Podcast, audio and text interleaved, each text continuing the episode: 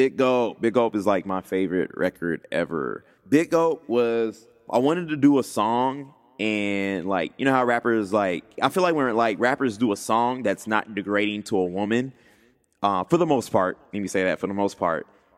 And they say they got like an independent girl and like all that, but they never explain qualities that are like really like good. They like it's always like, oh yeah, she got the matching hat with the bag, and like she got her own job, which is great, but that's like normal people stuff. Like, yeah, She's a person. yeah, yeah, yeah. It's like she's a person, but um, that's that song is actually kind of me like making fun of that type of song. So like, I got a big gulp and a bad broad, big gulp and a bad broad. But what I mean by bad broad is that like she's smart and like you know like she can do math problems.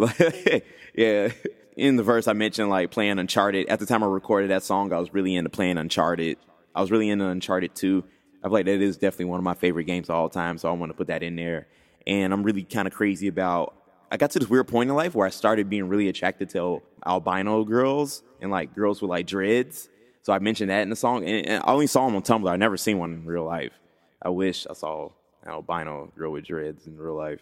But uh, yeah, I saw a lot. I found a lot of those on Tumblr, so I mentioned that on the song. So yeah, it's just I name drop a lot of shit that I'm into, and like yeah. Then the second verse mentions like the second verse is about um like kind of like a scenario where like I'm hanging out with a girl, and like I'm really into showing people movies that I've really been into like my whole life, and even like and if you haven't seen that movie, I'm even more stoked. So the second verse is more so like this girl like she wants to give me head, but I much rather her see this movie that I'm trying to like that I've been wanting her to see for a really long time. So like I passed up receiving fellatio because I wanted her to like see this movie, and you don't hear that too often. But